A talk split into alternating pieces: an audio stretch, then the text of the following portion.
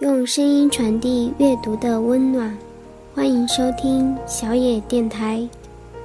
今天要与大家分享的是《夜莺与玫瑰》，瓦尔德著，林威英译。他说：“只要我为他采得一朵红玫瑰，便与我跳舞。”青年学生哭着说：“但我的花园里何曾有一朵红玫瑰？”橡树上的夜莺在巢中听见了，从叶丛里往外望，心中诧异：“我的园子中并没有红玫瑰。”青年学生的秀眼里满含泪珠。唉，难道幸福就寄托在这些小东西上面吗？古圣贤书我已读完，哲学的玄奥我已领悟，然而就因为缺少一朵红玫瑰，生活就如此让我难堪吗？这才是真正的有情人，夜莺叹道。以前我虽然不曾与他交流，但我却夜夜为他歌唱，夜夜将他的一切故事告诉星辰。如今我见着他了，他的头发黑如风信子花，嘴唇犹如他想要的玫瑰一样艳红，但是感情的折磨使他的脸色苍白如象牙，忧伤的痕迹也已悄悄爬上他的眉梢。青年学生又低声自语：“王子在明天的晚宴上会跳舞，我的爱人也会去那里。我若为他采得红玫瑰，他就会和我一直跳舞到天明。我若为他采得红玫瑰，将有机会把他抱在怀里。他的头在我肩上枕着，他的手在我掌心中握着。但花园里没有红玫瑰，我只能寂寞地望着他，看着他从我身旁擦肩而过。他不理睬我，我的心将要粉碎了。”这的确是一个真正的有情人，夜莺说。我所歌唱的正是他的痛苦，我所快乐的正是他的悲伤。爱果然是非常奇妙的东西，比翡翠还珍重，比玛瑙还宝贵。珍珠宝石买不到它，黄金买不到它，因为它不是在市场上出售的，也不是商人贩卖的东西。青年学生说，乐师将在舞会上弹弄丝竹，我那爱人也将随着弦琴的音乐声翩翩起舞，神采飞扬，风华绝代，连步都不曾着地似的。穿着华服的少年公子都艳羡地围着他，但他不跟我跳舞，因为我没有为他采得红玫瑰。他扑倒在草地里，双手掩着脸哭泣。他为什么哭泣呀？绿色的小壁虎竖起尾巴从他身前跑过，蝴蝶正追着阳光飞舞，也问道：“是呀，他为什么哭泣？”金盏花也向他的邻居低声探望：“是呀，他到底为什么哭泣呢？”夜莺说：“他在为一朵红玫瑰哭泣。”“为一朵红玫瑰吗？真是笑话！”他们叫了起来。那小壁虎本就刻薄，更是大声冷笑。然而夜莺了解那青年学生烦恼的秘密，他静坐在橡树枝上，细想着爱情的玄妙。忽然他张开棕色的双翼，穿过那如同影子一般的树林，如同影子一般的飞出花园。青青的草地中站着一颗艳美的玫瑰花，夜莺看见了，向前飞去，歇在一根小小的枝条上。他对玫瑰树说：“能给我一朵鲜红的玫瑰吗？我为你唱我最婉转的歌。”那玫瑰树摇摇头：“我的玫瑰是白色的。”那玫瑰树回答他：白如，白如海涛的泡沫，白如山巅上的积雪，请你到日晷盘找我兄弟，或许他能答应你的要求。夜莺飞到日晷旁边那棵玫瑰树上，他又叫道：能给我一朵鲜红的玫瑰吗？我为你唱我最醉人的歌。那玫瑰树摇摇头。我的玫瑰是黄色的，他回答他，黄如琥珀坐上美人鱼的头发，黄如盛开在草地未被割除的水仙，请你到那个青年学生的窗下找我兄弟，或许他能答应你的要求。夜莺飞到青年学生窗下那棵玫瑰树上，他仍旧叫道：能给我一朵鲜红的玫瑰吗？我为你唱我最甜美的歌。那玫瑰树摇摇头，他回答夜莺说：我的玫瑰是红色的，红如白鸽的脚趾，红如海底岩下蠕动的珊瑚，只是严冬已冰冻我的血脉，寒霜已刺伤我的萌芽，暴风已打断我的枝干，今年我不能再次盛开了。夜莺央告说：一朵红玫瑰就够了，我只要一朵红玫瑰呀，难道没有其他法子了吗？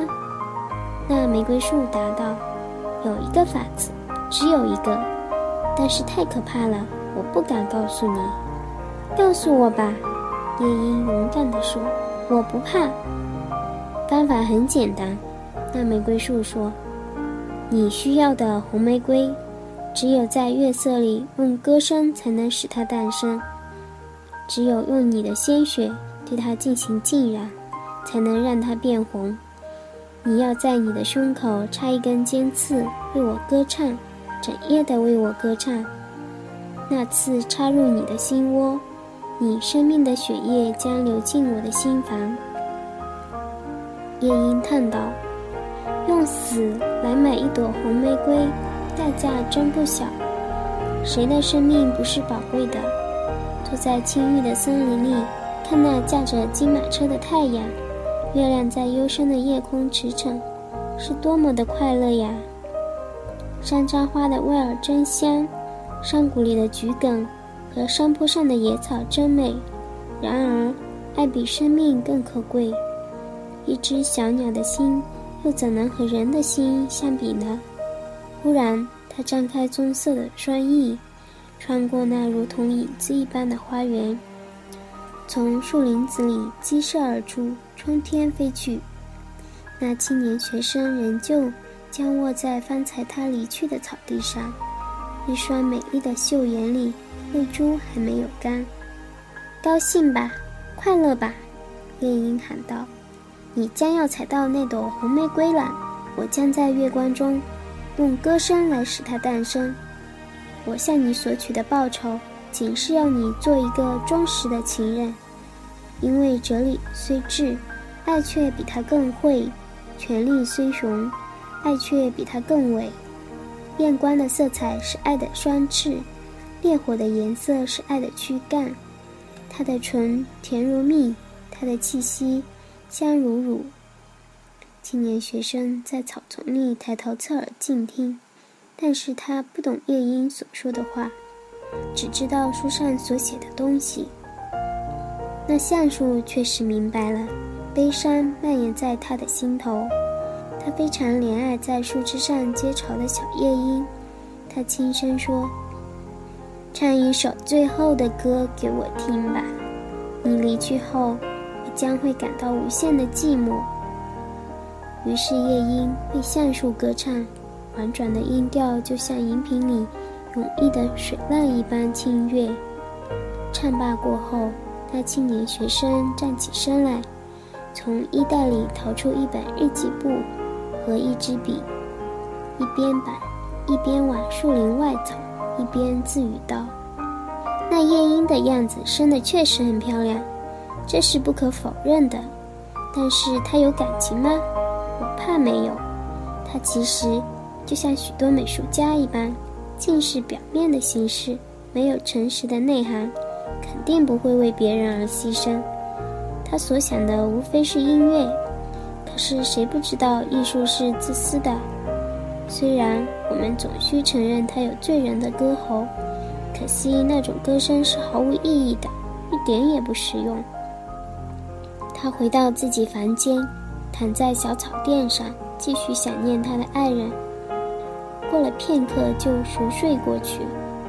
待月亮升上天空，月光洒下宁静的大地，夜莺就飞到那棵玫瑰树上，将胸口压向尖刺，疼痛顿时传遍他的身躯，鲜红的血液从体内流了出来。他张开双唇，开始整夜的歌唱起来。那夜空中晶莹的月亮也已在云边静静的聆听。他整夜的转着歌喉，那刺越插越深，生命的血液渐渐溢取。他最先歌唱的是少男少女心里纯真的爱情。唱着唱着，玫瑰枝上开始生长一包卓绝的玫瑰蕾，歌儿一首接着一首的唱，花瓣一片跟着一片的开。起先那花瓣是暗淡的，如同和尚笼罩的薄雾，如同晨曦交际的天色。那枝上的玫瑰蕾就像映在银镜里的玫瑰花影子，映照在池塘的玫瑰倒影。但是那玫瑰树还在催迫着夜莺往自己的身上紧插那根刺。靠紧一些，小夜莺啊，靠紧一些，小夜莺啊。那树连声叫唤，不然玫瑰还没盛开，黎明就要来临了。夜莺赶紧把尖刺插得更深，悠扬的歌声更加响亮。他这回所歌颂的是成年男女心中热烈如火的爱情。唱着唱着，玫瑰瓣上生长出一层娇嫩的红晕，如同初吻新娘时新郎的绛颊。只是那刺还未插到夜莺的心房，玫瑰花的花心上流着白色，只有夜莺的心血才可以把玫瑰的花心彻底染红。那树又催迫着夜莺往自己的胸口紧插那根刺。靠紧一些，小夜莺呀，那树连声叫唤，不然玫瑰花还没盛开，黎明就要来了。夜莺赶紧把刺又插深一些，深入骨髓的疼痛传遍她的全身。玫瑰花刺终于刺入他的心房，那挚爱和种种不朽的爱情啊，卓绝的白色花心，如同东方的天色，终于变作鲜红。花的外瓣红如烈火，花的内心赤如绛玉。夜莺的声音越唱越模糊，她拍动着小小的双翅，眼睛蒙上一层灰色的薄膜，她的歌声越来越模糊，觉得喉咙里有什么东西哽咽住似的。当他还是唱出最后的歌声，白色的残月听见后，似乎忘记了黎明，在天空踌躇着。那玫瑰花凝神站立着，在清冷的小风里慢慢开放。回音将歌声领入山坡上的暗紫色洞穴，将牧童从梦里惊醒过来。歌声流入河边的芦苇丛中，苇叶将信息传与大海。那玫瑰树叫道：“看呀，看呀，这朵红玫瑰生成了。”然而，夜莺再也不能回答，她已躺在乱草丛中死去，那尖刺还插在她的心头。中午时分，青年学生打开窗户，忽然他惊呆了。怪事，今天真是难得的幸运，这儿居然有朵红玫瑰，他叫着。如此美丽的红玫瑰，我从来没有见过，它一定有个很繁长的拉丁名字。便俯身下去，把红玫瑰采摘下来，然后戴上帽子，手里沾着玫瑰花，往教授家跑去。教授的女儿正坐在门前卷着一爪蓝色绸子，一只温顺的小狗伏在她脚边。青年学生教导：“你说过，我若为你采得红玫瑰，你便同我跳舞。这里有一朵全世界最珍贵的红玫瑰，你可以将它插在你的胸前。我们同舞的时候，这花便会告诉你我是怎样的爱你。”但那女郎却皱着眉头，她说：“我怕这花儿配不上我的衣服吧。而且大臣的侄子送我许多珠宝首饰，人人都知道珠宝比花草要贵重得多。”青年学生傻了，这就是爱情的真相吗？失望顿时占据他的整个心神。“你简直是个无情无义的人！”他怒道，将红玫瑰掷在街心。一个车轮从红玫瑰上面碾过。“无情无义！”女郎说，“我告诉你吧，你实在无理。况且你到底是谁啊？不过一个学生文人，我看像大臣侄子鞋上的那种银纽扣你都没有。”说完就站起身走进屋子。青年学生懊恼地走着，自语道：“爱情是多么无聊啊，远不如伦理学实用。它所告诉人们的全是空中楼阁与缥缈虚无的幻想。在现实的世界里，首要的是实用。我还是回到我的哲学和玄学书上去吧。”他回到房中，取出一本笨重的、满堆着尘土的大书，埋头细读起来。谢谢大家。